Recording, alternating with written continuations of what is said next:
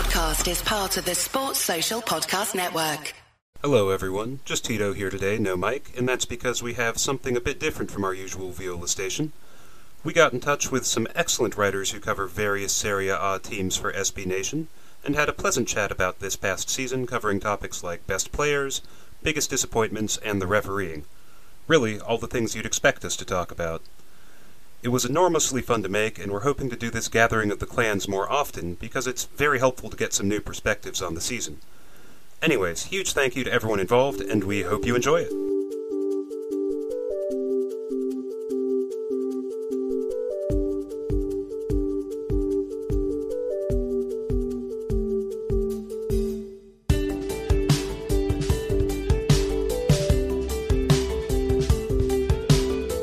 Welcome 10 best English language Fiorentina podcasts on the internet. Welcome to Viola Station.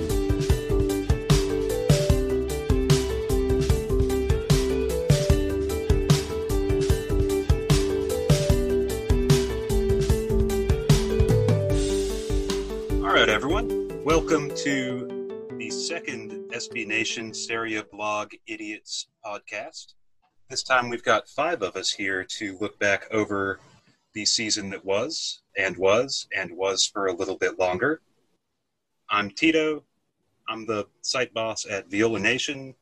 And going around in order on the Zoom call, we've got David, who is a contributor at Serpents of Inter, Jeffrey, who is a contributor at the AC Milan Offside, Brendan, who is the Lord Commander, Chiesa di Totti, and Danny, who is the overlord at Black and White and Red All Over. Now that we've got the formalities out of the way, let's uh, get down to brass tacks. so I figured we would just go ahead and answer questions going around in this Zoom circle of despair. And so let's start off with kind of a big one. For you, David, what was the best moment of the season in Serie A for the league as a whole? Well, as an Inter fan, it would have to be the comeback against Milan. But league wide, it would definitely be Hellas Verona's 2 to 1 win against Juventus. It was in front of a packed um, Marcantonio Bentegodi, and the atmosphere was incredible. And Verona really showed that they were in Serie A to stay with that win. I can definitely support both of those answers. Jeffrey, would you like to rebut? Um, so yeah, for me, I mean, I'm sure for you the Inter result was great, but obviously as a Milan fan, not so great for me. Um, but my best moment of the season, um, if I can jump right in, was uh, just the fact that we had a title race finally. So after years of Juventus dominating, finally we had a few teams who said, you know what, not this year. Maybe we can push you a little bit further, a little bit harder than ever before. So having Lazio, Atalanta, and obviously Inter Milan fighting this year was just great to see. Unfortunately, Juventus still won in the end, which is um, painful for anyone not Juventus fans. However, yes, for me, definitely finally just having a title race and hopefully next season, if the teams can strengthen further, then yeah, it'll be great to see that happening again. Yeah, second that. Brendan? Um, was the moment of the year, that's what we're talking about? Surely is. Yeah. Uh, I'd have to say moment of the year was just the uh, the ease with which the, the restart came off without a hitch. I was uh, incredibly worried about that, you know, writing about it um, seemingly ad nauseum every single day, like in January or not January, excuse me, March and April, just thinking, you know, they're never going to do this. It's going to last like maybe two weeks. Someone's gonna get up like the Miami Marlins almost did for baseball. Um, but I was just really impressed how it ran off without a hitch, and I got used to sort of the uh, empty stadiums. Um, I thought the broadcast went pretty well once they got rid of those stupid sort of fake placard cards and they, they sort of candle pumped in noise. I thought it went pretty well.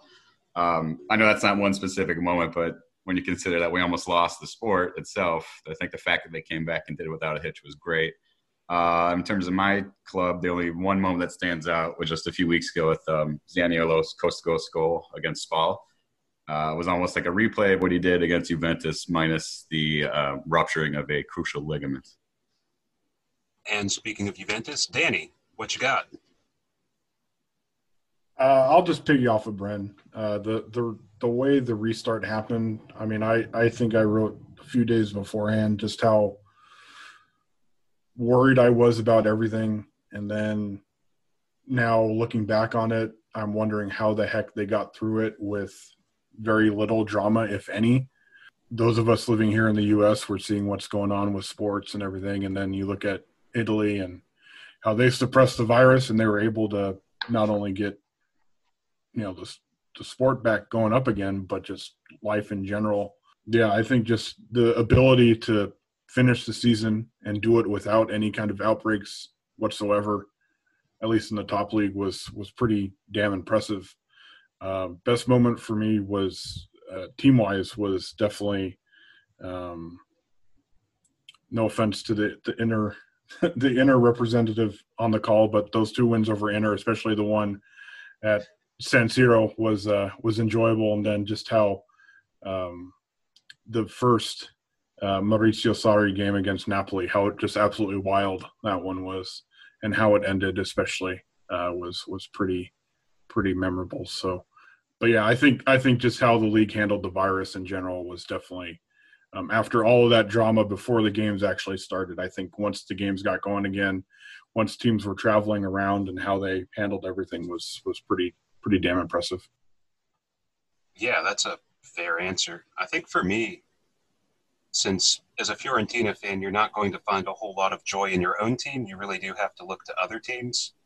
And for me, that was Atalanta, just watching them score every possible goal and then some, also representing Bergamo, which got hit so hard by the virus, and then seeing the city really come together behind them, I thought was a beautiful representation of what makes sports a useful and powerful thing rather than a waste of everyone's time that just makes me cranky usually. Yeah, seeing Atalanta push for the title, score all the goals, play really, really fun soccer, make the quarterfinals in the uh, Champions League.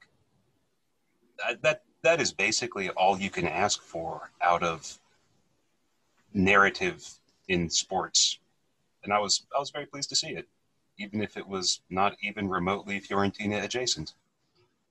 And really, just a couple minutes away from this semifinals as well, right?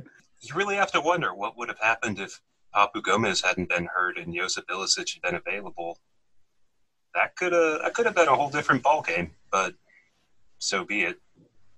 So having done best moments, let's go around and do some worst moments because we're all Serie A fans. We're all pessimists. David, you want to start us off? Yeah, so I, I think the worst moment was more of a storyline, and it was how far Brescia and Spal were from the competition. They neither really looked capable of competing at, in in the league, and I think they both just go to show that an 18 team league wouldn't be a bad thing. I don't see Spal coming back up for a while. Yeah, contraction is not always a great argument, but when it's Brescia and Spal, it makes a lot of sense especially since it would let you shorten the season a little bit, which, you know, this year, next year, probably going to be a positive. How about you, Jeffrey? So, just as my best moment was the title race, unfortunately, when the title race came to an end, that's the worst moment for me this season. Um, I mean, every other league apart from the French league has a new champion almost every other year. So, it's a bit sad that I don't even know how many years now in a row Juventus have won the league, but that, that would be as nine. as nine. Okay. so unfortunately, nine years later, we still don't have a new champion. And um, yeah, I was disappointed when Lazio fell away. So after Milan defeated them in what could have brought them above Juventus or one point uh, to Juventus, after that game they lost at the end of the season, they just crashed they completely fell away, and that was it. The title race was over. Um, so yeah, for me, definitely next year, I'm really looking forward to see what Lazio and Atalanta or Inter can actually do in terms of challenging. So I'm hoping to see a lot more revenue come into the Serie A, and um, especially Champions League money for Atalanta, Lazio. Um, hopefully, they can actually invest that and start spending, because Immobile. It's not every day Lazio are going to get such a great striker in their team, and um, they really need to start supporting him, and then do their best to make sure that this year's this year is not a one-off season and uh, next year can be better. One about the bottom, one about the top. Brendan, if you do something about the middle, I will be really impressed. uh, worst moment this season. Um, I gotta say the proliferation of tramp stamp uh, sponsorships on the jerseys are just hideous to me. We have Hyundai on ours, and they're just they're just horrible from an aesthetic standpoint. I think every time I see those, I just picture like the Scandinavian hockey leagues where they have every single inch covered by ads. Um, but no, on a, serious serious tip, I would say just the uh, continued incidence of racism. Um, you know, it's a problem lots of places, but I, mean, we follow the Italian league so closely, we, you sort of pick up on it quicker. You notice the patterns. I just, it's a shame that it still happens in the 21st century. Um, so broadly speaking, I think that's a troubling thing, but I have to agree with Jeffrey and say that um, nine titles in a row for Juventus is just uh, not a good thing for the overall health or viability of the league. It's becoming, quite frankly, a joke when the same team has such an enormous financial advantage. It's really turning the league into a laughing stock, and I think you're going to see their credibility and their standing among the rest of Europe slip even further. Um, and then, just in terms of Roma perspective, the worst moment I think was our loss to Atalanta in February. That was really the death knell of our top four.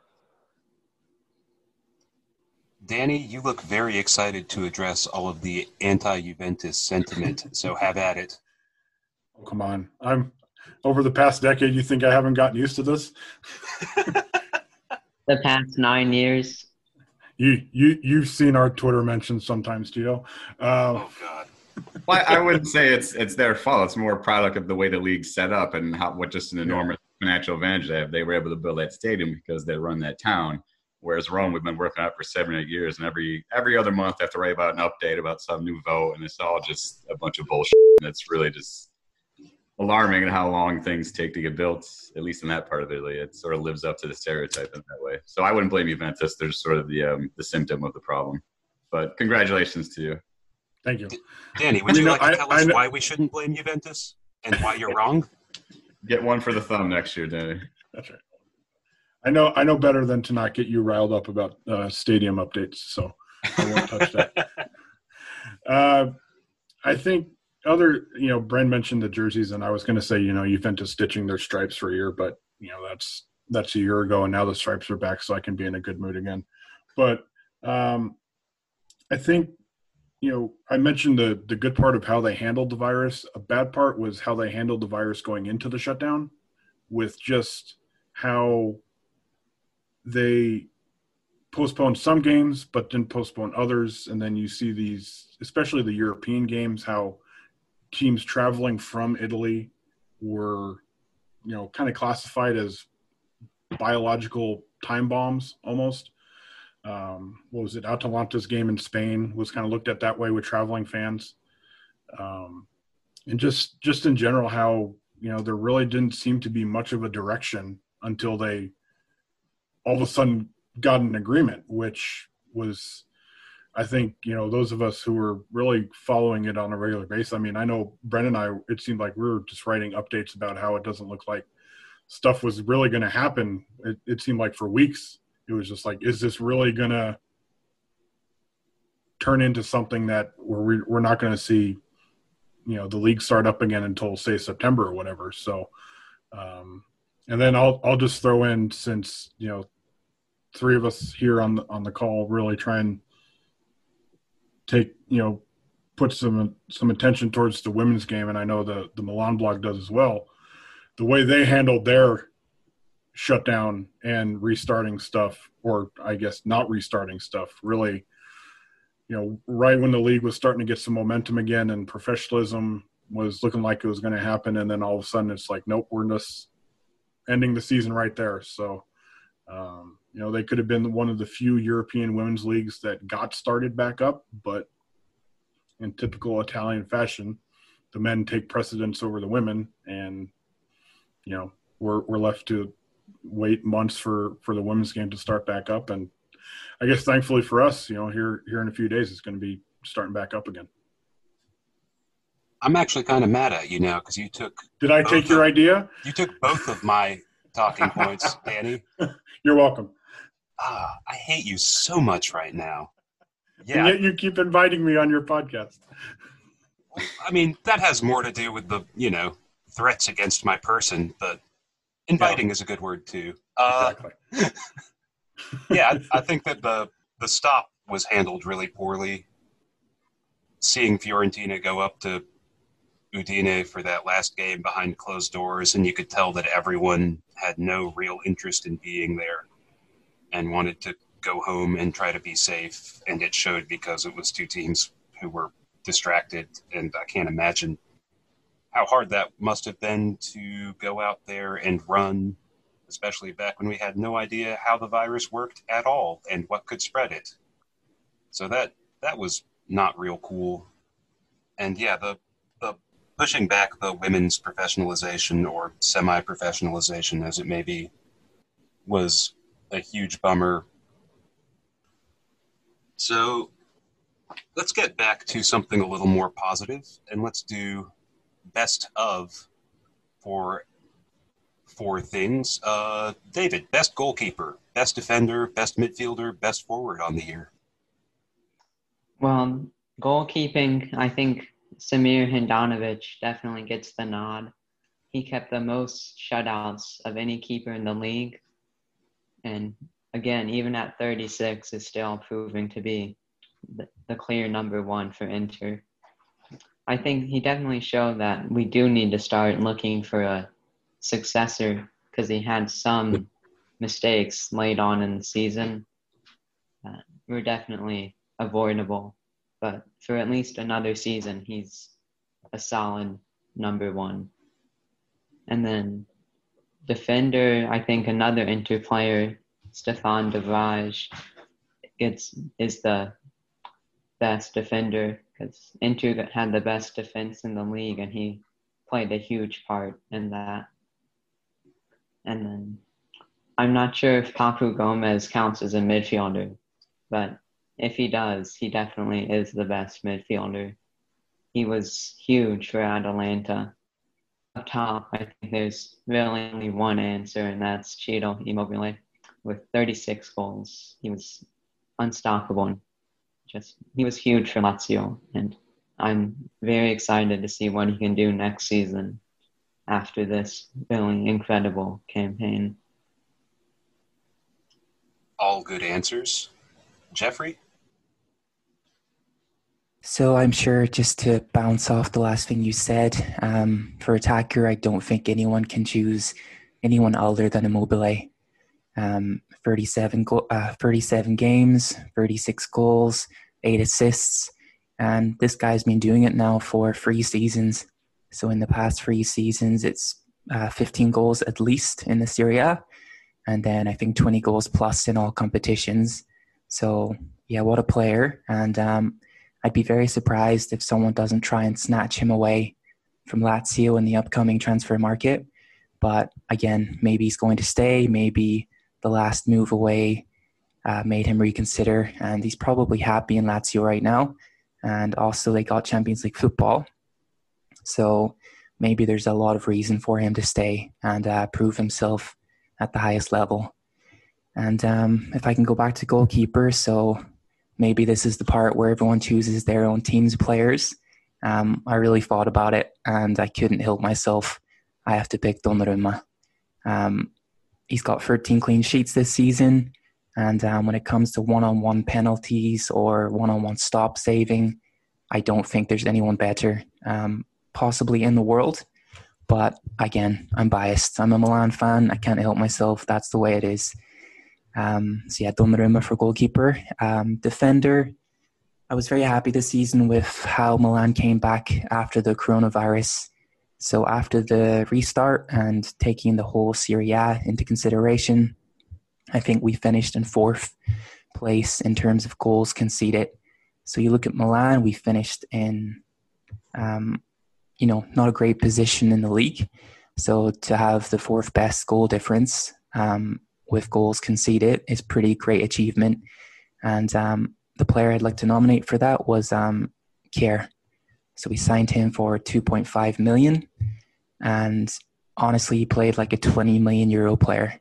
He came in and he kind of gave back what I think the league's been missing for a little while, which is grit, determination, and if you pick up a bloody nose, get on with it, and then play a simple pass. It's not every day you see that now. Players get hit, um, they go down, and um, many can't continue. But he did a lot this season for Milan. I think he was a great signing. And the midfielder as well. It's very hard for me to look past Milan again. So in the second half of the season, um, there are a few things I think about when choosing the best midfielder in the league. So I like to think of the powerhouses. Who's the guy that comes in, dominates the field, is stronger, fitter, and um, helps keep teams ticking. And um, usually you think of Milinkovic Savic, Nainggolan, Bentancur, but Kessie every time he came head to head against these guys, he bulldozed them off the park. He was stronger, fitter. He just looked like a machine after the restart. So I was very, very happy with how he did. And it kills any transfer rumors about him. So six months ago, seven months ago, he was gone. I think Wolves were going to try and sign him for 20 to 30 million euro. He's unsellable now. So I think that says a lot when a player goes from halfway out the door to completely untouchable.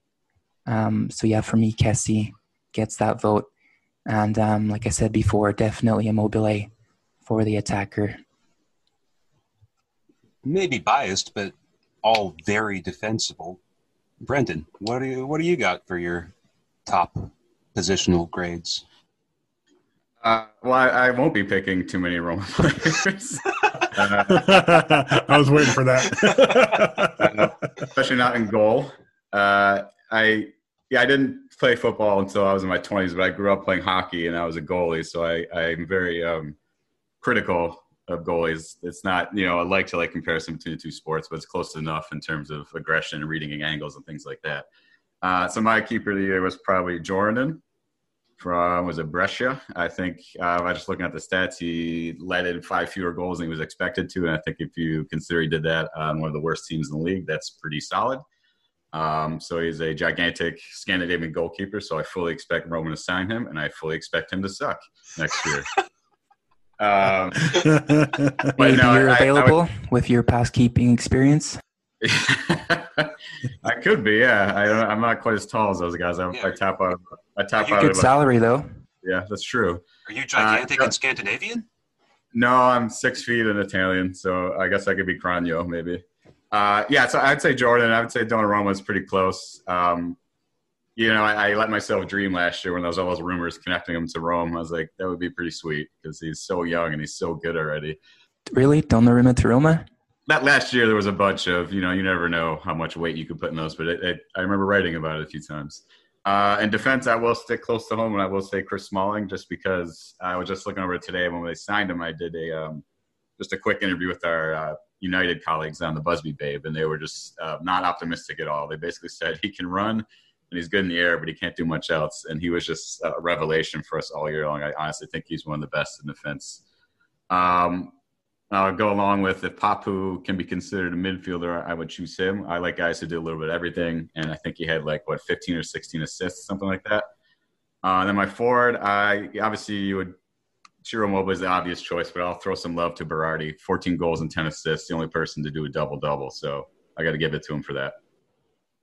Shocked that you're not picking a Lazio player in this, Brendan. Uh,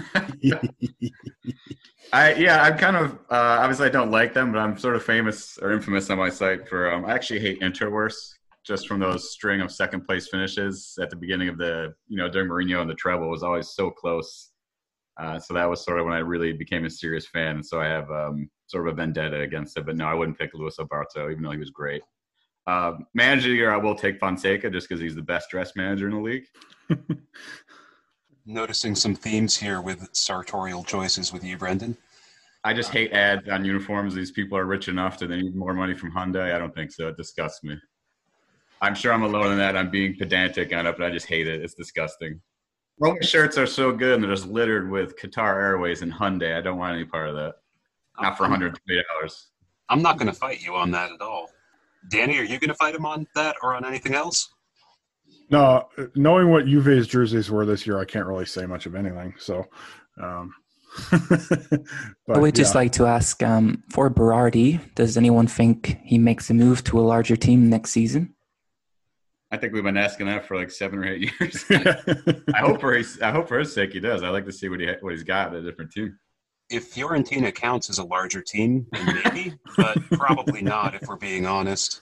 But yeah, I think he's definitely got the quality. But it seems like he's pretty happy in Sassuolo, so I don't know why. yeah, that, that's that's been the whole thing with him. Is he happy being the big fish in a small pond, or is he really really willing to take that next step. I, at least that's what it was when Juve had co-ownership of him, and then he just he pretty much just decided to stay in Sassuolo. So I don't.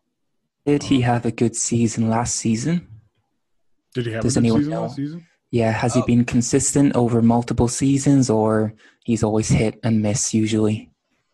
I have a feeling maybe he's hit and miss, and maybe this season he was a lot better than usual. Uh, no, but, I got I got it up right now. So he did um, 14 goals, 10 assists this year, and then last year was eight and four. So yeah, a little bit of a slip, but um, yeah, I'm seeing goals. So 16, 15, 7, 5, 4, 8, 14. So he had a bit of a dip over the past couple years. Yeah, he. So it seemed like he really stagnated over the past couple years, but Zerbi got the yeah. most out of all of his attackers. Usually by letting the other team just score and bring it back to the center circle and restart from there. And you got to think that they lost a lot of talent over the years too. Once DiFrancesco left, then people started peeling off their players one by one. So I'm sure that had something to do with it. I mean, I, I think Sassuolo had a little bit of an outlier year. I mean, Ciccio Caputo is probably not going to score. Uh, what was he in the high teens in goals again? Right at 31. Uh, yeah, I, I think that Berardi is the kind of guy where if you buy him, he's not going to be able to replicate that. But I've also been really wrong about a lot of these things before, so I have no idea. To cover yourself and say it's going to be great and it's going to be terrible at the same time. That's basically the Fiorentina experience. So yeah, absolutely. except, except for the first part. Anyways, Danny, uh, top goalkeeper, yes. top defender, top midfielder, top forward, and please don't make it all Juventus players well, knowing how they played defensively this year, I can't really make it all Juventus players. So, um, although knowing what De Ligt did in the second half of the season, if he did that for a full season, I think he he'd definitely be in the running. But uh, as much as I want to stay close to home for top goalkeeper, I'm going to go with Donnarumma. I mean, it seemed like every time I watched Milan, he was just making ridiculous save after ridiculous save, and like we've like we said before, to think that he's this good at this age is uh, pretty pretty scary. Once he you know hits his mid twenties, which I mean, it feels like he's been around for a decade already, and he's still just in his early twenties. So, um, yeah, I think uh, defensively, I think Smalling was a really good, really good pick by Bren.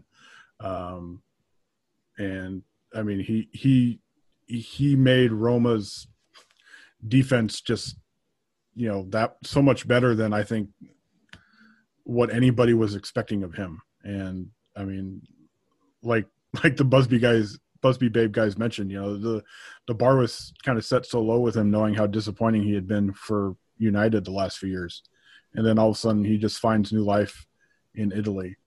Uh, so I'll go with him, and then midfielder. Um, if Lazio hadn't done what Lazio did after the restart, I definitely pick Luis Alberto. But I mean, it's it's Papu for me because we've made him a midfielder here, so he's a midfielder in my book now. And then, um, I mean, it feels weird to to go against Dybala, knowing how good he was for the whole year. But I mean, Mobley had just one of those special seasons where you know who knows what he will be able to do the year after to try and recreate it. I mean, we we saw what Higuain did in his his career season at Napoli, and then obviously it was you know, not so not so high goal scoring tallies after that. But I mean, Immobile just had you know the career year, and I think he kind of defined Lazio season in a way where it was just so much pushing against even their highest ceiling, and then for him personally surpassing that. Um, I mean, he's always going to have that label of not a big game player, but I mean, he also scored what 36 goals in a season. So uh, yeah, it's it's pretty. He, he's you know I'll I'll I'll be called a Ronaldo hater for all the Juventus fans who think I hate Ronaldo, but um, yeah, for me it's for me it's it's it's Ciro. Can't even begin to argue with any of those. That was very well. for me, I'm going to go a little bit more left field on a couple of these, starting with the goalkeeper. I think that Juan Musso at Udinese was incredible this year. I think he made the most saves in the league, and he made a. It wasn't just routine stuff. He made a lot of really good saves, like the highlight reel ones. I think because he plays in Udine, people don't really pay attention to him as much, which is fine because people shouldn't pay attention to Udinese because they are boring. But I think they probably would have been looking at relegation without him. I'm, I'm not looking at football reference with the stats or anything, but he saved a lot of bacon up in Friuli. For defender, I'm going to echo Danny and Brendan. I thought Chris Smalling was incredible all year. I was really looking forward to lots of punchlines about him. And instead, I think that he was, from start of the year to end of the year, the steadiest, best guy there. If Papu's a midfielder, then yeah, he's the pick, obviously. I think he did play a lot deeper this year too, so you could maybe make the case. But because there are no Fiorentina players who could possibly make this list, I'm going to do the next best thing and throw out Sofyan Amrabat, who was incredible at Hellas Verona. He had some games where he bossed the midfield against much bigger teams. He's really fun to watch. He loves a little shoulder shake to make space for himself. Uh, he's a brilliant passer. He dictates tempo. I'm very excited to see him in Florence next year, obviously. And then for forward, it's got to be Ciro. No question for all the reasons y'all have already outlined. And I feel sort of bad about saying that because I think Josip Ilicic in any other year would probably deserve that shout because he was just magnificent. Not that there's any bitterness from me about that. Can I interject for a second and ask Danny a question? Please. Danny, I'm just curious what you think of Dybala winning a league MVP but not being MVP of his own team. Who does that make Oh, look worse, the league or Juventus? Uh, well, let's see. Ronaldo didn't get the scoring title. He didn't get the league MVP. So you got to give him something, right? That's probably in his contract, right? With like five free Jeeps a year. I just thought I just thought that was very odd. you're you're not the only one who thought it was very odd. So, Yeah. uh, yeah, it. I don't know. I mean, it, it. Who knows what the criteria really is for the team MVP? I know in years past they've maybe had a fan vote. I don't know. Don't hold me to that. But yeah, it's. I don't know. I mean, I didn't take I didn't take much credence in it. So As a Milan fan, I think there's only really one Juventus player I can show any love to, and it is Cristiano. So, yeah, I don't mind him getting that MVP at all. I think that in terms of just bringing something to the team, and maybe I'm crazy by saying this, but was Dybala actually super amazing all season? I'm not entirely sure. I think he can do much better, but maybe I'm being a bit harsh because he has such high expectations. knowing where he was last year and knowing that Juventus were trying to sell him and very much they weren't denying it. So it wasn't just, you know, Tuttosport trying to sell papers every day. Um, yeah, I Those think- rumors aren't dead, right? no, they're not, and that's that's the frustrating frustrating part is that he had a really good season this year, and you know he he, wasn't so much impressive with um, you know the goals and and everything because obviously they weren't as high as they've been from you know his first few years at Juventus, but you look at where he was a year ago um, his la- the last year of Allegri, and he was you know pretty much played out on the right wing, which isn't isn't his deal. And then you know Sarri comes in and say what you want about him, but one of the benefactors of Sarri's system that really never totally got implemented was Dybala, and you know he had the he had the freedom to move wherever he wanted and really just found new energy. And he was he had so many games where he played really well but he didn't have the goal to show for it. I mean I, I, felt like i wrote that at least once or twice every month but yeah i mean he he had a really good bounce back season from where he was a year ago just struggling to find any kind of form and when you consider that he was one of the few juventus players who actually had covid-19 to do what he did and to play at the level that he did after the restart was all the more impressive to me. So uh, I think he had a really good year. Um, we've got, you know, pretty much agreement from from a lot of our you know our writers on the site that Dybala was probably the best player Juventus had. So um, as much as Ronaldo was about the goals, um, was kind of the the creative source that Juventus desperately needed, even though their midfield is still a black hole of I don't know what. I assumed that Serie A just named him the league MVP so they didn't have to deal with all of the comments on Twitter and Instagram from the Ronaldo fans, which seems like a sound course of action to me. Not that you know anything about that, Danny.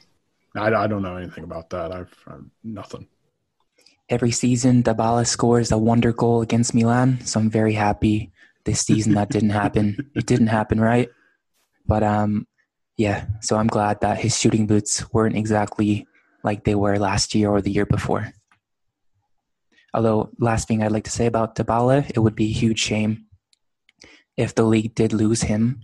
So I'm not sure what Juventus are planning under Pirlo, but selling Dybala, I'm not sure that's the right move for anybody. You know, that's okay. We co- we cover Juventus on a regular basis, and we don't know what they're planning under Pirlo too. So you're not the only one. While we're on the subject of not knowing what we're doing or talking about, let's talk about refereeing in Italy because that's always fun. Uh, no real round table here. Just jump in as the spirit moves you. But what what did you think about it this year? The standard of refereeing and officiating, and how it was pretty much uniformly terrible. uh, I guess I'll, I'll jump in first. Um, I don't know. I think all things considered, they do a pretty good job with VAR. It, it takes uh, a hell of a long time, um, but I, they seem like they've been on the the vanguard, at the forefront of implementing it and trying to figure out ways it works. Um, I don't know. I, I when I was researching a piece a couple weeks ago, I, I, did notice that Italy is like one of the high, second highest scoring league in Europe by the Big Five behind Germany. Um, but much of that is due to the absurd amount of penalties they call. Um, and I think anytime an Italian team goes to play in Europe with a non-Italian official, that's something you have to keep your eyes on. Um, is that just the the way the different nations interpret various rules, handballs, offside, things like that, or is it just individual discretion, or is it there a payola scheme? Who knows? Um, I go into every match just not knowing what to expect with them. I just hope that it doesn't, you know, the match doesn't hinge on one single call. But I guess my answer is hard to say because it's hard to really know what to expect from them every week. Every time I hear a whistle, I just assume it's a penalty. Um, it's gotten to that point where I think there was just off the top of my head a Juventus game where the defender cleared the ball. The ball was going the opposite direction. It was leaving the 18 yard box and um, it struck their hand. And it's definitely a handball, but is a goal going to come from that? I'm not entirely sure. Um, so yeah, I've given up on the decisions this year, but in general, I do find it interesting that all leagues have slightly different interpretations of what VAR should be. Surely you think that we would all decide um, to follow a certain group of rules and uh, leave it up to professionals to make that call. I don't think there'll ever be a stage in football where we're 100% happy with every single decision. In fact, I think we would lose something if that was the case. So I'm not sure what happens in the future, but unfortunately, next season, I'm assuming more penalties, more handballs, more goals for Immobile and Ronaldo, right? And I mean the the fact that we don't really know what certain things are these days has to be the biggest issue that a lot of us have because you know we're watching it we see something and you know obviously we're seeing the replay before you know the the on field you know the center ref does. You know it, it's just it's just confusion. It's it's just you know like you were mentioning jeffrey the the um you know from one country to an to another it's different different interpretations. And then that that's the confusing part to me because you see you know something in germany might go a certain way whereas italy there might be a little twist on it and referees might view it a little differently. And then all of a sudden you head to you know a, a european competition and it's you know you might see something that's called in italy a certain way but then all of a sudden it's not called in the champions league a certain way. So um, i just think the it's VAR has helped in certain ways, but in other ways, there's a whole lot more work that needs to be done with just how these referees read things and how the the things are called on the field, and then you know that's not even taking into consideration tackles that never happen against Lyon in the Champions League. I'm not bitter about that at all. So. No, definitely not right. and um, the only thing, if I'm looking at it optimistically, is if in France, if we're trying one thing, if in Italy, we're trying one thing, and if in England and Spain, that's four different versions that we all get to view. So at least we can have a look and say, okay, Spain are doing it right, let's follow them, or Italy are doing it right, let's follow them. So I guess ultimately, if you're looking at trial and error, maybe we can get somewhere. So I don't actually believe for a second anyone's doing it right. Um, but maybe by looking at different variables and different ways leagues are doing it, maybe ultimately that can help us reach the end goal of VAR. But definitely short term, I agree, Danny. I I'm not sure what happens really. I think the lack of consistency from country to country is a problem, but I think the lack of consistent consistency from referee to referee is a bigger problem. I mean, Fiorentina lost a number of points this year. Again, no bitterness, of course, uh, because referees didn't review penalty decisions, which anyone looking at the screen could see were the opposite of what they awarded. I'm thinking, sorry, Brendan, there was an incident an incident against Roma that resulted in a penalty given given for the Giallorossi against Fiorentina that was just absurdly bad and that any review could have figured out. Both games against Lazio for Fiorentina, same thing. Felipe Caicedo had a comically bad dive.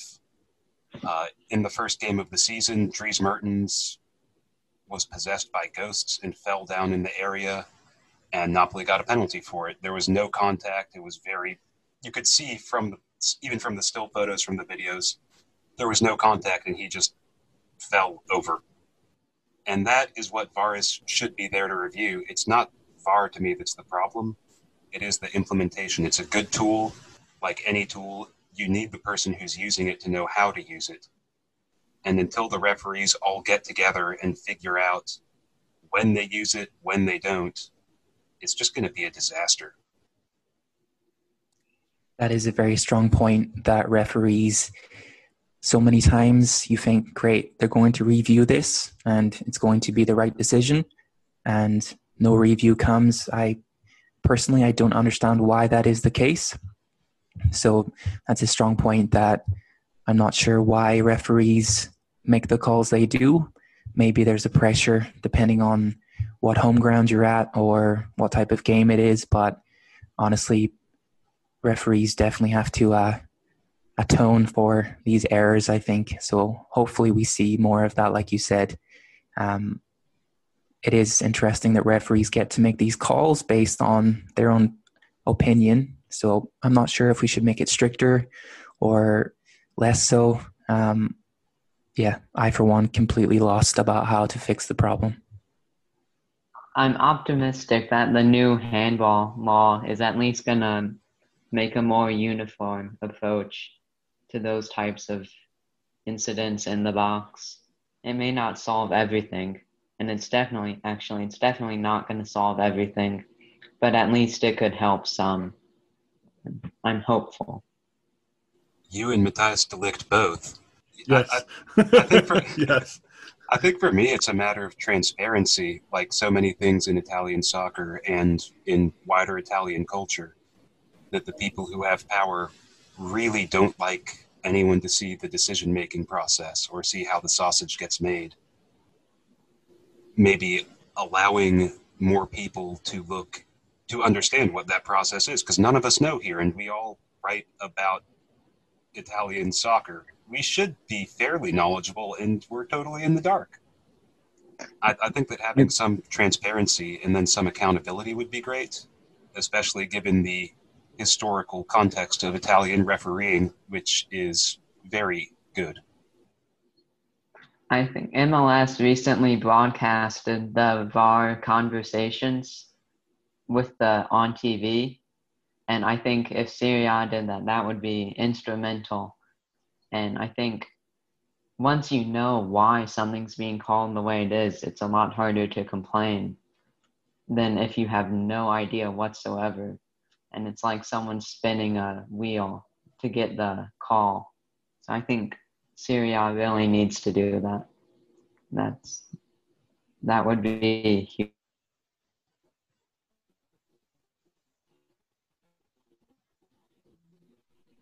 David, are you alive?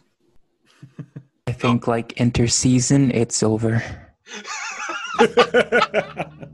we play tomorrow in uh, Euro- Europa League semifinal, but you wouldn't know about that.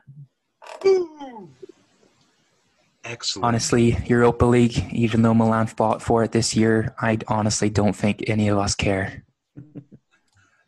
As a Fiorentina fan, I definitely care because Champions League isn't happening. Let's not lie to ourselves.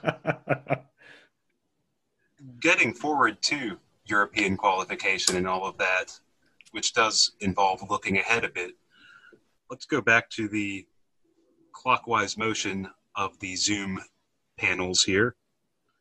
David, what are you most excited about for next year in Serie A? Well, I think the competitiveness, there's a lot of potential for competitiveness at the top of the table. Juve is rebuilding. Inter can improve under Conte, and they could make the jump to winning the Scudetto. Milan as well with the transfer window, they could be in contention. And Atalanta, if they just improve um, 10% more, the Scudetto could be theirs as well. I think Roma, they need a bit more help, but they could get there. And Lazio, I'm not sure about. I think that this year was an outlier for them. I think Immobile is not going to find the same goal scoring shoes that he did this season.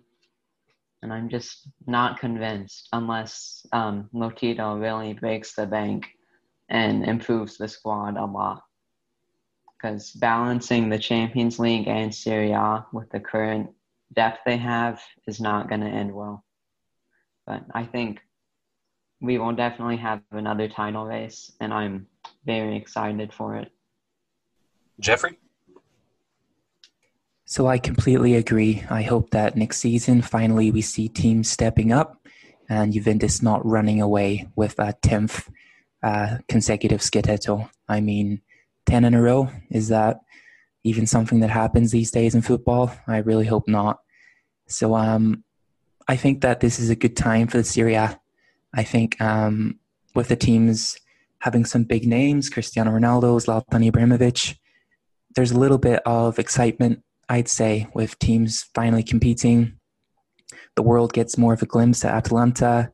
They maybe hear about Immobile and his goal scoring. So I'd love for the league in general to really go out there and clubs like Milan um, and Lazio to strengthen further. So hopefully more big names can come in, and hopefully we can see the league finally push beyond um, the stereotypes. So they're old, um, they're slow, everything that we hear over and over again. But we have some of the best free flowing football teams in the in the world. Atalanta on their day will destroy anybody. Um, you might think of Barca circa a few years ago with lovely fluid football, attackers who can assist and score. So we have great teams, and I think it's good that we can bring more attention to them. So next season, um, definitely I'm looking forward to bigger players joining the league, teams performing again, and obviously the rise of Milan. Hopefully, finally, maybe not, but we can live and hope anyway. Speaking of hope, Brendan, what are you looking forward to next year as a Roma fan or a league fan? Well, I, for one, am looking forward to a 10th straight title from Juventus. I just want to see what numbers and letters they use to spell out 10 on their clever social media feeds at the end. The hashtags have been the highlight of the Scudetto run, haven't they? Yeah, I guess, I don't know. I'm, trying to think how they'd spell the word T-E-N with what numbers they would sub in for that. Um, no, but on a serious note, I mean, kickoff is like a month away. Uh, and we're just so busy down the stretch with two matches a day. I know on our site, we eclipsed 100 pieces in July. So I just kind of feel like when this next season starts, it's going to feel like a continuation of what we saw over the summer. So it's going to take me probably a couple matches to realize that no, this is the 2020 2021 season. Um, but I, I like to echo what, what uh, Jeffrey said. I, I think and I hope that we'll see some more players come from abroad, people who are you know 25 or 26 as opposed to you know 33 or 34 because um, I, I, I, do think that stereotype of slow and stodgy play is sort of wasting away year by year. Um, so the more in prime talent you could bring in, I think the better it would be. Uh, but having said that, you know, Messi and his uncle both bought apartments in Milan, so I'm sure they're going to Inter next year, especially after what you read about Barcelona today. Um, but I, I, think it's it's getting a more competitive league. But um, I think if we reconvene a year from now, it'll be Juventus for number ten, unfortunately. Danny? Are you with him on that? Uh, well, seeing as Juventus's current manager has never managed a game before. Um, yeah, look at his hair and his beard. He knows what he's doing. I'm also curious. I cer- I'm certainly hope that's the case. Is Pirlo a Juventus legend? I, I always wanted to ask this question. We had that debate in our comment section, which I mean, if you want to venture through 300 comments a day, you're more than welcome to. But uh, we had that discussion. I forget how it came up, but um, it was just you know people were like, was he around long enough to be considered a legend? Was he? I mean, obviously he's going to be remembered for his time at Milan first and foremost and what he did there. Um, but yeah, I I mean I I kind of I do view him as one, but there would definitely be people pushing back as I mean just you see what he meant to not only Juve's, you know, comeback under Conte, you know, not ten years ago, but just what what he allowed them to do in terms of going from, I mean, two straight seventh place finishes to then all of a sudden winning the title, an unbeaten season, and it, I mean, he was he was you know one of their best players from, I mean, right away. I mean, you look at, I mean, he he did it his first game in a Juventus jersey, just you know dropping you know perfectly placed passes to Lichtsteiner on the wing, you know, against Parma, and then off off they went for you know obviously nine years now. So, I mean, it, it's he he is in my book, but I mean, there are definitely people who don't think he is just because he wasn't you know around Turin as long as he was in in Milan. And unlike a Pirlo pass, I'm sorry to put you off track.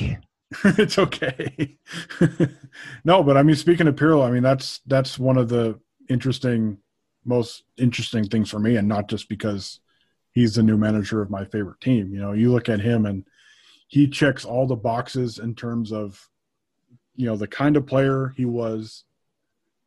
Obviously, he's got the the style, as Bren mentioned, the style and the elegance and all that, and the mind for it. It's just you want to see what he is as an actual manager, and that's why the the stories about you know what formation he wants and what kind of way he wants to play are kind of amusing because we won't know as Juventus fans what Pirlo wants until we actually see him in a game and what his vision of of of how this team should play. And obviously it's a as Maurizio Sarri found out it was definitely a flawed team with a big gaping hole in midfield. So will Pirlo if he wants to play a you know, an up tempo, you know, quick passing kind of team. You know, it helps that Blaise Matuidi isn't around as much as I, I love Matuidi, but you know, it's just Juventus's biggest question mark is the guy who's making all the decisions. So um, there's that. But I think the most exciting thing for me is going to be Atalanta to see what they do after this year, because you know, outside of their struggles, they would have probably won the title or their early season struggles. So, you know, seeing if they can put a complete season together after everything that happened this year, not only in Bergamo but just their team in general. So, uh, yeah, I mean they're, I mean they're the most exciting team in the country, and you know they're they're the ones that you know obviously won a lot of people over with how they played in Europe as well. That's fair. I think for me, what I'm most excited about on a league wide level is one going back to the youth movement in Serie A. I think there are more good young players in the league right now than I can ever remember. I mean, you get guys like De Ligt, Tonali, Zaniolo, even down to like Jeremie Boga.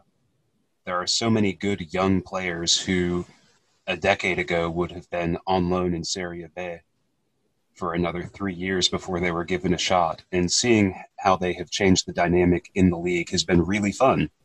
And it's made it a lot better, and I think attracted a lot more talent.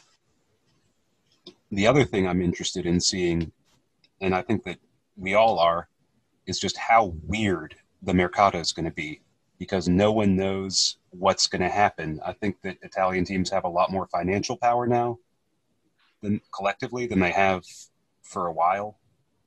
But also, since everything is so scrambled right now, no one knows how to evaluate players and how much they should cost. And that's going to be fascinating to see play out to me.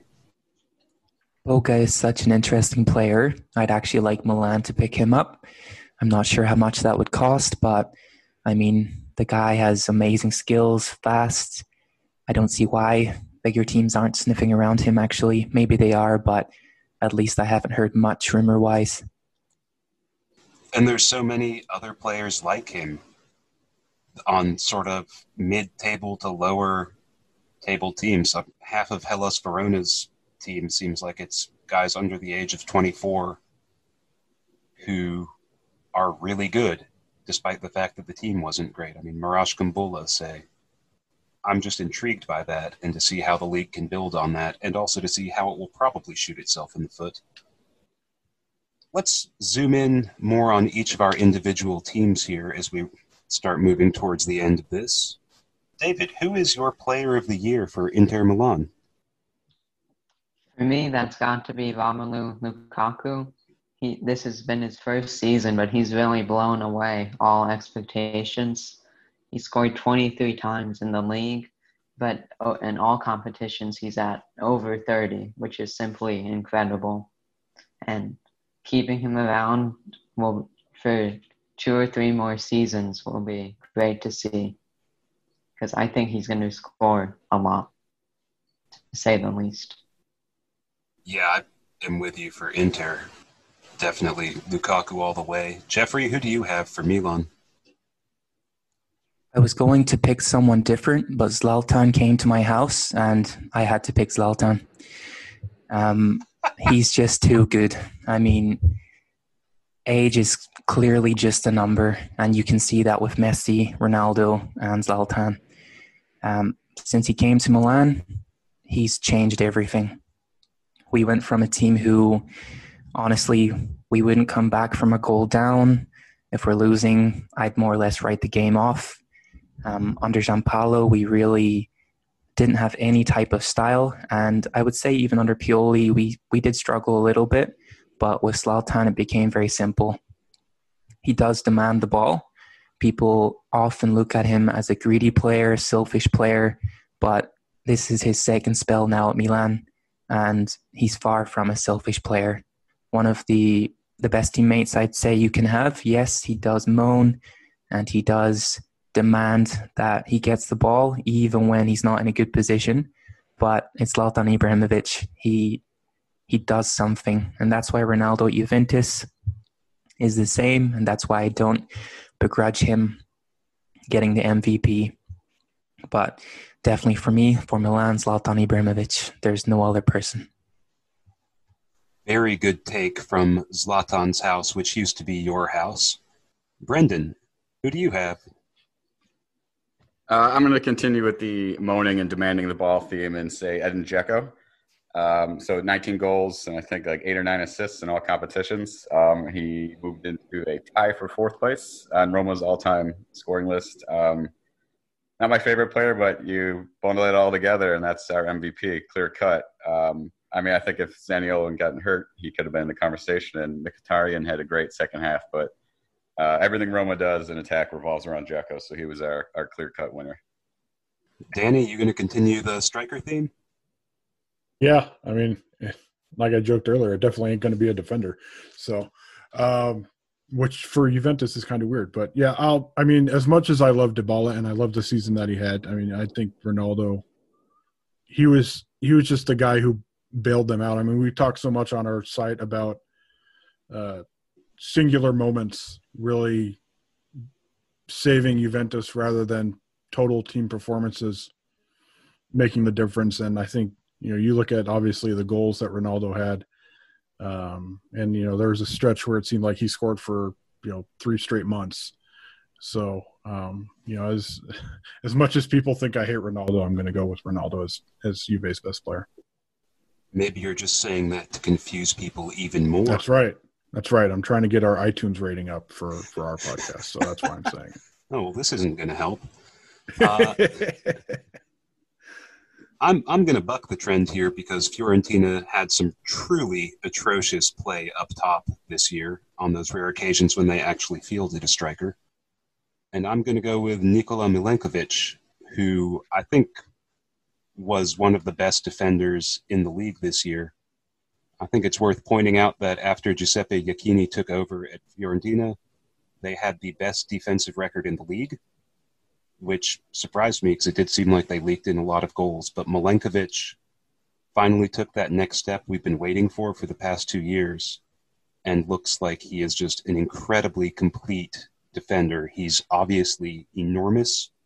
We call him the mountain that kicks at uh, Viola Nation because he looks kind of like Gregor Clegane, but he's also horrifyingly athletic for someone that big reads the game really well, especially after the restart, was almost never in the wrong place. His tackling is really good. He's got really quick feet for such a tall person.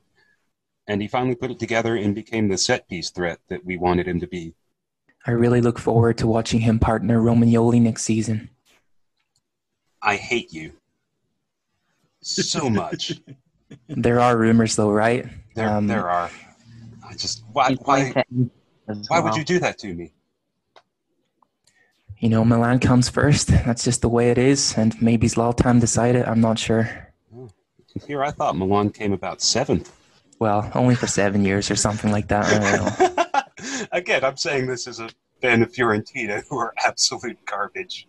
So this is all in good fun. I would I would like to mention that, but no, really, no Milenkovic for you ever. No, I. I. Have, mm, no, I've I've lit too many candles in my shrine here for that to happen. I don't want a piece of it.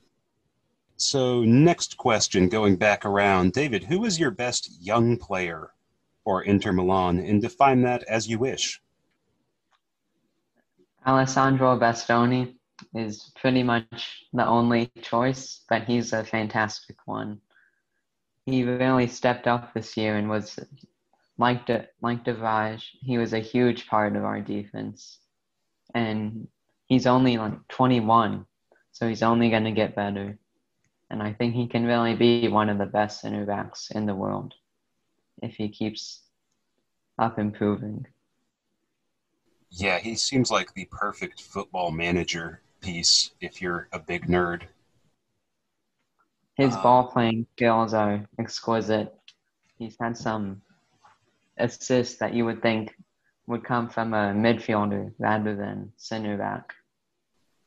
Really not looking forward to Fiorentina playing him twice a year for the next decade. You'll have bigger things to worry about when we play you than just our center back. Uh, I mean, it's Fiorentina. We have bigger things to worry about no matter what's happening. Jeffrey, who do you have for best young player at Milan? Finally, Milan have a batch of really talented young players. So this one was very hard for me to answer this season.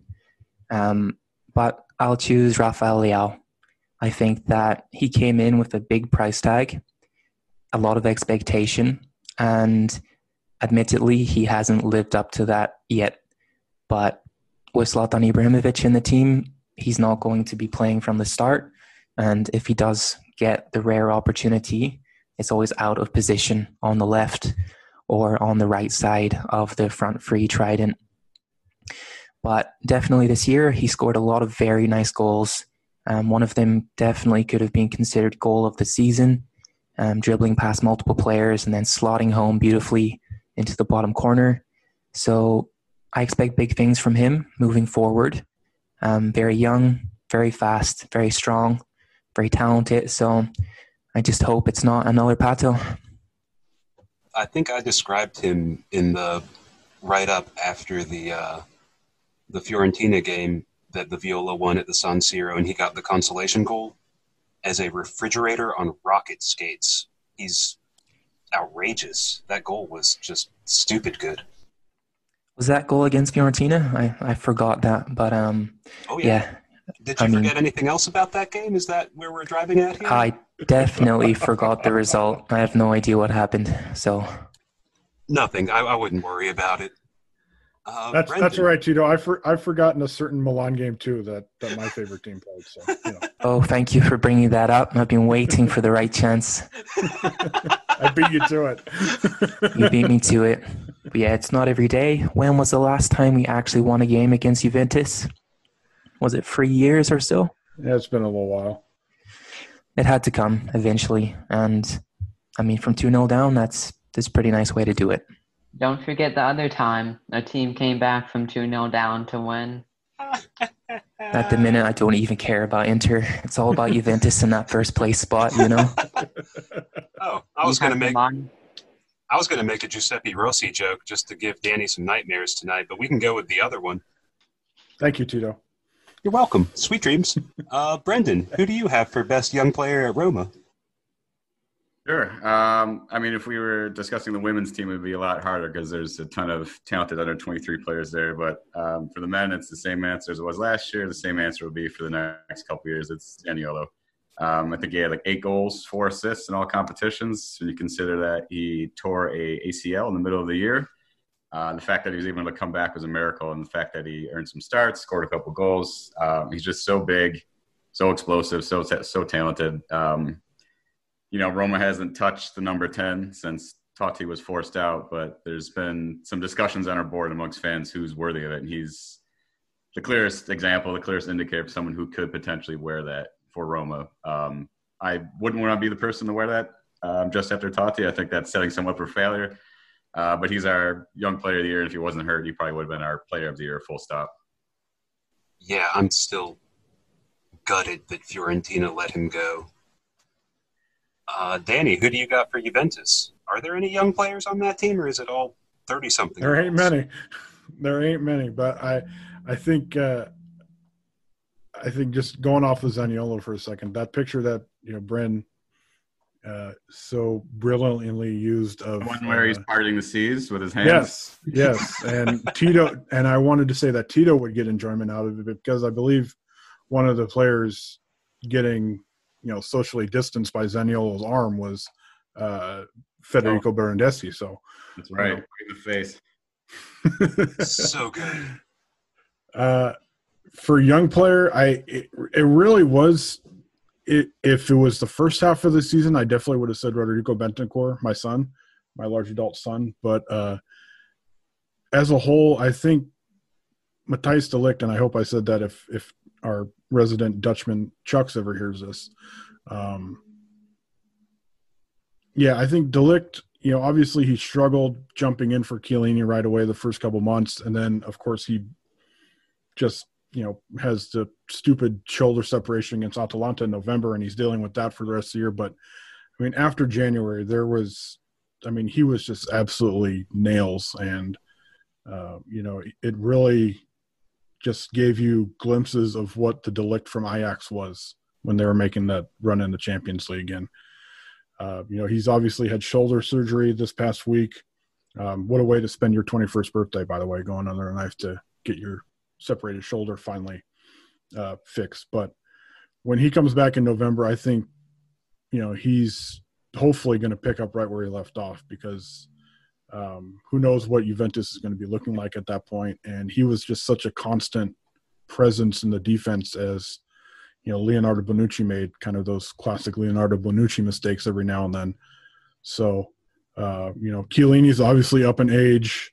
Demiral's coming off a you know as Bren knows a, a, another serious injury from that Roma game in January. So um, yeah, I think de presence, his you know he's really kind of one of the few players who show that old school Juve Grinta that you know has been lacking these last few years and just you know he's he's going to have to become a leader on this team because it's it's one that's as you know as much as it's still the team to beat in Serie A, they're one in transition, knowing how old they are. So um, yeah, I, I mean he's he's big, he's strong, he's tough. I mean he's everything you want in a defender, and he's he's the centerpiece of this team going into the future once these older players move along these next few years yeah, he's just stupid good despite all the handballs. Yeah. You think he justifies the transfer fee? Yeah.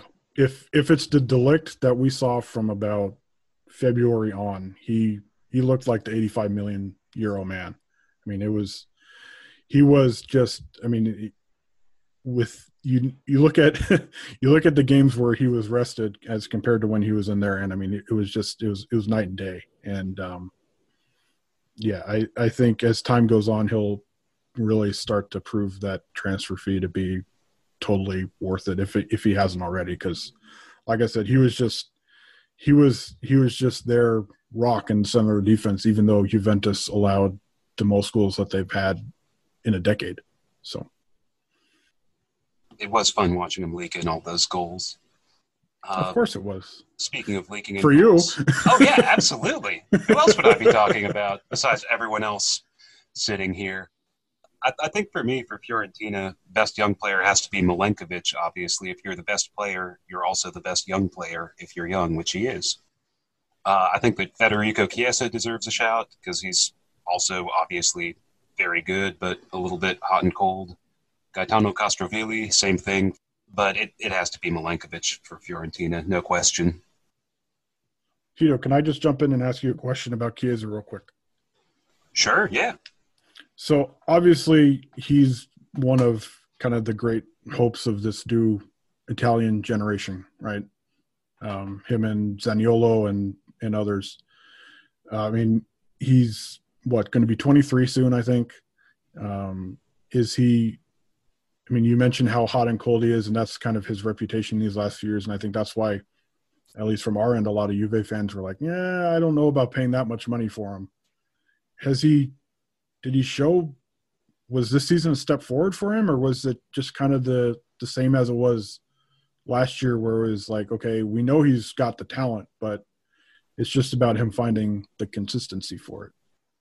That's effectively impossible to answer, just because he has been the best player on the team since he was a teenager. He's been surrounded by some truly atrocious lineups. And it's hard for anyone to look like a very good player in those circumstances week in, week out, no matter how good they are. I mean, unless you're Leo Messi, and even then, the results aren't always going to go your way. so I think that Chiesa, what he needs more than anything is some steadiness, both in who his coach is hopefully having Beppe Iachini signed on is going to help with that. And then also he needs some players he can really build a relationship with on the field. I think that having Patrick Cutrone, who's his teammate at the U21 level, is probably very useful for that. That said, too, his contract is up at the end of next year. So if he doesn't sign an extension pretty soon, Fiorentina are pretty much going to have to sell him to get anything back from him instead of letting him leave on a free. Yeah, the short answer is who knows. I think that he probably is that good. but we're not going to know until he has a team and a coach that can bring out his best consistently. I can jump in a little bit, just having a quick look at his stats for the season. 10 goals, 9 assists. That's pretty good output for a 22 year old, 23 year old. Yeah. Um, so, yeah, I mean, definitely going forward, it'll be very interesting. Number one, does he stay with Fiorentina? Does he sign that new contract? Or where does he go? Um, at the minute, does he start for any of the big teams in Serie A? Does he start for Juventus or Milan, Inter?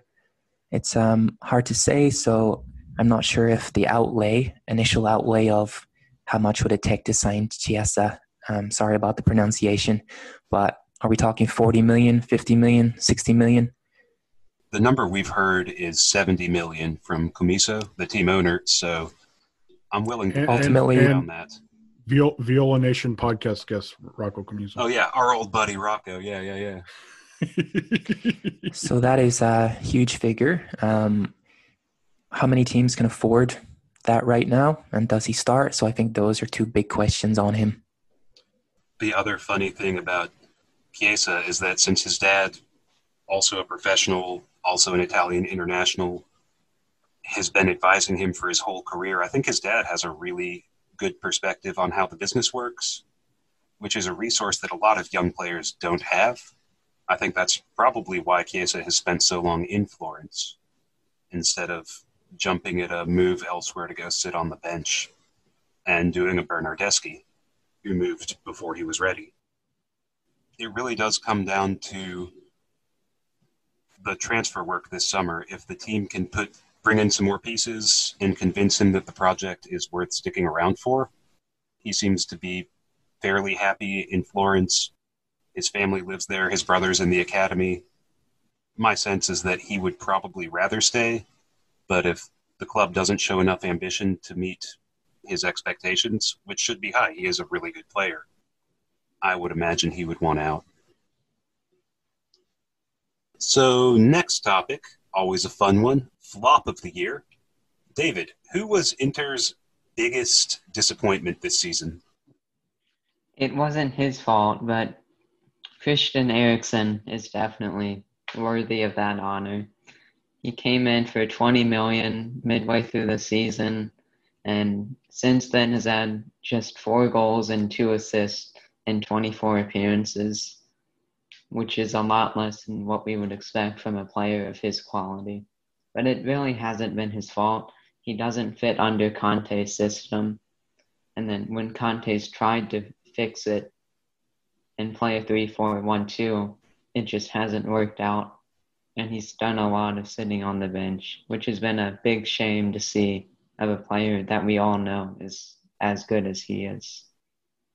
Do you think that having a an off season, even a very truncated one like we're going to have now, will that give Conte enough time to figure out how to get him to connect with everyone and mesh him in, or do you think this is just what it's going to be? I think Eriksen definitely needs to adapt a bit more, but I think if we received an offer that was big enough, I think he'd definitely be out the door. But it would take on like a 50, 60 million offer, which is a lot. So I'd be fine keeping him. I think with, uh, as you say, with an off season under his belt, he could start putting in some bigger numbers and maybe double digits in goals or assists. Jeffrey, who do you have for Milan? Unfortunately, our right back position is not one to be very proud of. Conti, unfortunately, since joining a few seasons ago, there's really only one word to say about him, which was um, injured. Constantly never available. And even when we finally get him back, he just looks out of place, not defensively aware, can't make a pass. I usually don't like to be too hard on players, but it's one of the things I'm greatly looking forward to moving into next season. We've been linked with a lot of very talented right backs. Unfortunately, again, because of Conti, it looks like we may lose Calabria. And he's actually a player I find to be very very useful. He works hard for the team.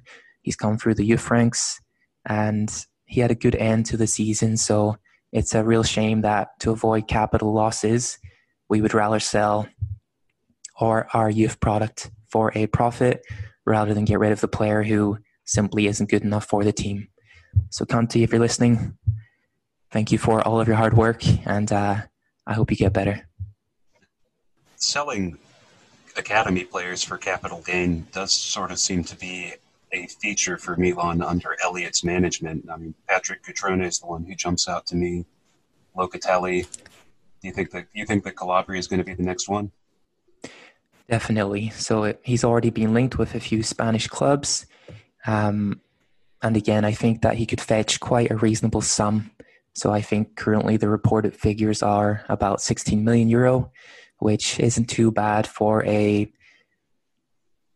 Honestly, in my opinion, I think he's a, a starting material right back for Milan, but due to lack lack of consistency and mainly confidence, he hasn't really shown game in game out what he's capable of.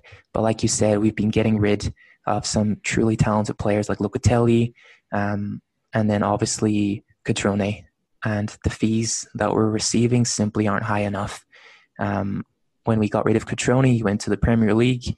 Um, things didn't go very well for him, and then immediately they sold him on for a profit after that year. So he came from Milan when he was doing quite well.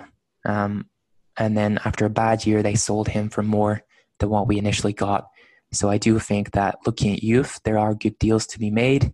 Um, a few years ago, we brought in a young French centre back um, for about uh, 250,000 euro and quickly sold him on again for 5 million um, within a six month period. Uh, again, sorry for the pronunciation, but Jao, um, DJ, DJAO, um, was that player. So I'd like to see more deals like that moving forward, where Milan bring in young players, develop them slightly, and then can sell on for good profits. But these are players that mainly would feature for middle to lower half Serie A squads. And I guess having guys like Conte around makes that very tough to do. Uh, Bren, who is your flop of the year at Roma? Sure, uh, that would be for me, Paul Lopez. Um, goalkeeper they bought from Real Betis last summer for 23 and a half million euros and promptly give him a 3 million euro salary. Um, I think the transfer fee, if I remember if my math was correct, was like the 10th or 11th highest fee ever paid for a keeper. Um, and so during our goalkeeper reviews, I ran through the stats and he's not only not in the top 10, he's not average, he's below average, like ranking below 20th in some certain categories. He's decent enough out of the box with his ball at his feet, but um, he's just not aggressive enough, um, especially balls in the air. Uh, I think he's just a little bit slow off the line, seems to misread and mistime things. Uh, I just, you know, considering what they paid for him, just the results were not commensurate with the price. I mean, if they'd paid even half, you know, that would be fine, but it was a significant investment. And there's already, you know, several rumors I read uh, pretty much every week about who they're looking to replace him. So that'll be like, I think, the fifth or sixth straight year with a different goalkeeper. Um, so they really just sort of took a knee on that one. He um, just did not work out at all. Um, other than that, I'd say Javier Pastore, just because he's Javier Pastore and he never plays and he costs 30 million euros, but Monchi's still a genius, apparently. And uh, Brandon, it's your time to shine. Yeah. for the goalkeeper position. I could do it. Uh, if they let me wear my old hockey pads, I'll get in there, sure. yeah, having the stick would probably make that a lot easier. It might, yeah. The, the leg pads might slow you down a bit, but. Danny, who do you have for flop of the year? I'm going to go out on a limb and say midfield or defense. well, if he was actually given a team that was corrected properly, I'd probably say Maurizio Sarri. But uh, yeah, midfield is definitely the spot. Um, and Bren was mentioning uh, people who probably deserve less than their actually salary than their actual salary warrants. So if he thinks Paul Lopez makes a lot, then Aaron Ramsey making seven million euro net a season is probably right on the money with with that line of thinking. Uh, obviously, he came from Arsenal with the caveat of that he's injured a lot, and that kind of hindered his development over the years, and well, he spent a season where injuries prevented him from really getting worked into the squad in the first half of the year, and then he got playing time. He didn't look great in that playing time, as Maurizio Sarri was trying to find a, a trequartista that actually worked when he went to the four three one two for a little bit, and then injury slowed him down again. And um, you know, as much as you know, he's a player that made sense in terms of what he potentially brings to the table. That potentially brings to the table aspect of his game never really showed, and you know, for much of the restart, he was a player who was coming off the bench, and he never really did much off the bench. Uh, as you know, managers had five sub five subs instead of three, and yeah, I mean, he was just he didn't really do all that much. I mean, he had a few goals, uh, made it made a few decent, you know, link up between you know the midfield and, and the attacking line, but yeah, he really had a forgettable kind of season. And, you know, now there's rumors of if he's going back to the Premier League or if he's going to stick around. So uh, he, he's definitely one of those players where uh, Juve, at least right now, Juve are paying him more than he's worth. And, you know, will they actually be able to get that salary off the books? So, uh, yeah, I really, as much as I wanted to to believe in him and see that he could be a useful player for this team. Uh, who who knows right now because you know there's so many question marks revolving around Juventus and their midfield. I really thought he was exactly what they needed in a vacuum, and then turned out in practice to not have that at all. Yeah, I I will say though I'm glad that you dropped the Maurizio Sarri shot in there because I'm going with future Coach for, also. future Fiorentina manager Maurizio Sarri. Maybe you know what? I hear they have cigarettes in Florence, so he could probably be attracted to the job. Uh, but yeah, keep, keeping with the manager thing, I'm going with Vincenzo Montella, who took what what is a fairly talented squad on paper and turned it into an extremely boring and bad team with a poor defense, a midfield that could neither retain the ball nor offer any penetration, and forwards who were not strikers and therefore didn't score. And it was simply horrible to watch. The players didn't know what they were doing. They looked confused and disinterested. And so did so did Vinny. Let's wrap this up one more round of questions. David, what is one thing you learned about Inter Milan this year? The main takeaway was that pa- pa- Pazza Inter is going to be a lot harder to shake than Antonio Conte thought. He came in, he said it was going to be gone, no more Pazza Inter. A year later, here we are.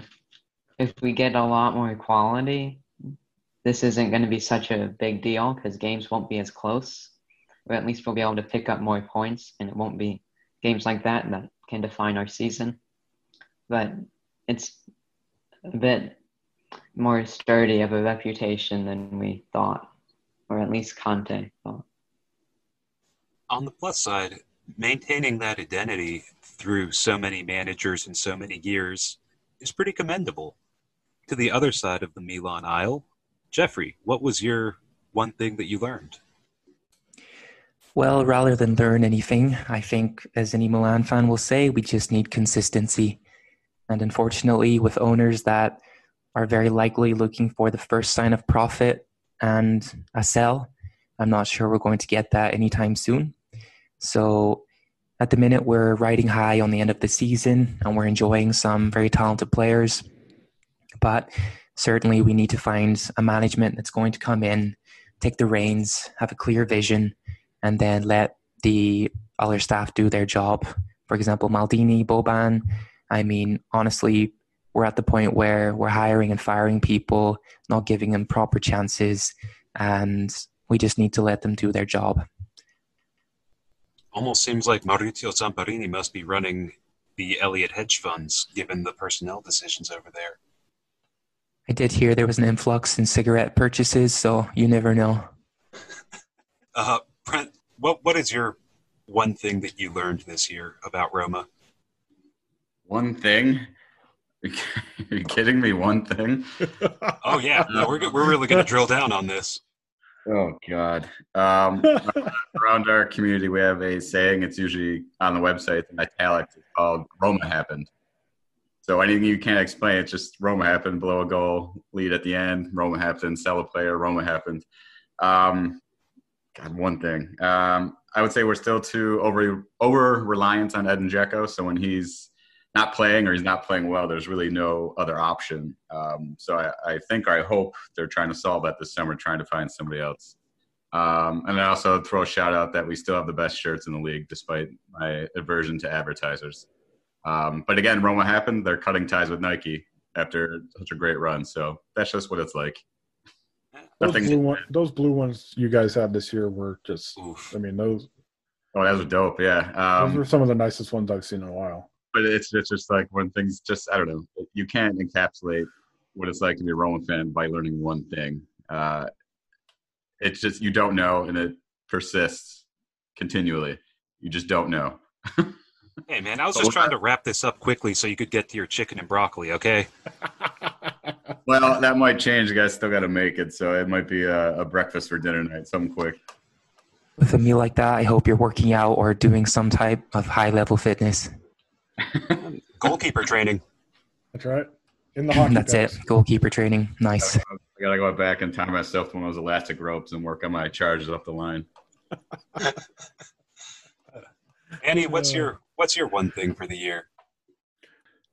I want to say that Juventus doesn't really have a plan because who the hell knows where they're going with this Pirlo hire, but um, yeah, I mean it, it just it, it it's just I think now that we're two years out is that just kind of how much the Ronaldo signing has changed things in terms of you know how the identity of the team might be and how they want to play better stylistically. And obviously Sarri's hiring in theory was a step in that direction. But you know just because you sign Ronaldo doesn't mean that you're instantly a Champions League contender. Um, as we've been saying on the site for years now, the midfield has needed, you know, much, you know, drastic improvement. And as much as, you know, I'm a fan of Bentancur and Rabiot had a good couple months after the restart. There's been a lot of free transfers that haven't worked out. I mean, Emre Can has was never really all that great at Juventus, and then you look at him at Dortmund, and he's really good. Uh, obviously, we touched on Ramsey. Um, other players haven't done all that great. Obviously, Pjanic is now a Barcelona player. Uh, we don't know what Artur is going to bring next season just yet. So, um, you know, as, as, much as you bring in somebody like Ronaldo, you also bring that microscope. And I think, um, you know, Juventus being even more under the microscope now has really brought out their weaknesses. And you know, you, you look at how they finished the season. You know, the last what six or so weeks, they didn't storm their way to the Scudetto. I mean, we were joking before we hit record here that you know they only won the title by one point, so that'll make Antonio Conte even grumpier than he usually is. Um, and yeah, I mean, it, it's just you know you you you might want to play a certain way, but Ronaldo dictates a lot of what you can actually do. So um, he's not only dominating that, but he's also dominating what they can do financially because he's got such a massive salary as well. So, yeah, I mean, it's just you know, two years out, we're we're kind of sitting here thinking, is the Ronaldo signing really kind of showing what we all hoped it might? And obviously, it was first and foremost, I think it was meant for more uh, competition on the European stage. And you know, you look at Juventus dumped out in the quarterfinals by Ajax and dumped out in the round of 16 by Lyon. Well, if if it's Europe you're going for, Europe really hasn't gotten the job done. So. I do feel like saying it seems like Galliani has taken over the Juventus management, signing players on high wages, high profile, doesn't yeah. work out, rinse and repeat. Turn your mic on, Tito. Can anybody else hear him? No, I can't hear. okay, I'm not the only one then. Did we just take over now? That's right. We're taking over. Welcome Yeah. to the old lady speech on black and white and Wait, red all no, over. no. oh God, I always knew it would end like this, just like the fortune teller said. we had our chance, Brand. We had our chance. Uh, that was good. Uh, yeah, I think for me, what I learned about Fiorentina is that even with a new owner, new manager, eight new starters, the team is still cursed. Crazy VAR decisions, inability to get a stadium built. I- I've got a list of things that goes about 17 lines deep here. Yeah, I think. So are you talk? Are you talking about Fiorentina or are you talking about Roma mentioning the stadiums? oh, Fiorentina too. They are in the midst of an No, absolute stadium mess. Yeah. Are Uh, Milan not also trying to get a stadium? I think so, right? Yeah. It's just a big mess in Italy right now. As are most things.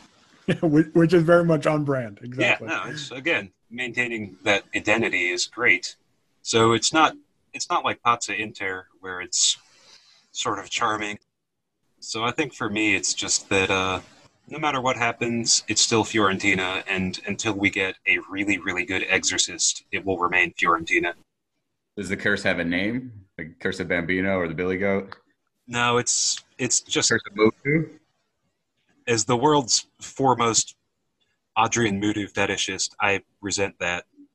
Uh, no, there, there's no name. It's just it is the curse that has no name. That works. Yeah. So yeah, I think that's my takeaway for the season. And with that, I think we're drawing to a close. Fellow Serie A SB Nation blog idiots, thank you for coming on and chatting. Welcome, fellow idiot. Pleasure. Thanks again, guys. Yeah, you're welcome. I didn't know we were going to be insulted like that at the end, but this was fun. Thanks so much for having me. and we'll do this again sometime, maybe. See you later, everybody. Huge thanks to David from Serpents of Inter, Jeffrey from the AC Milan Offside, Bren from Chiesa di Totti, and Danny from Black and White and Red All Over for joining me on this extra special edition of Viola Station. Tito produced this episode. Our music is Great Catch by Windchime Weather. Check out their stuff at windchimeweather.bandcamp.com. Viola Station is the Viola Nation podcast. Viola Nation is part of the SB Nation network. Forza Viola. Sports Social Podcast Network.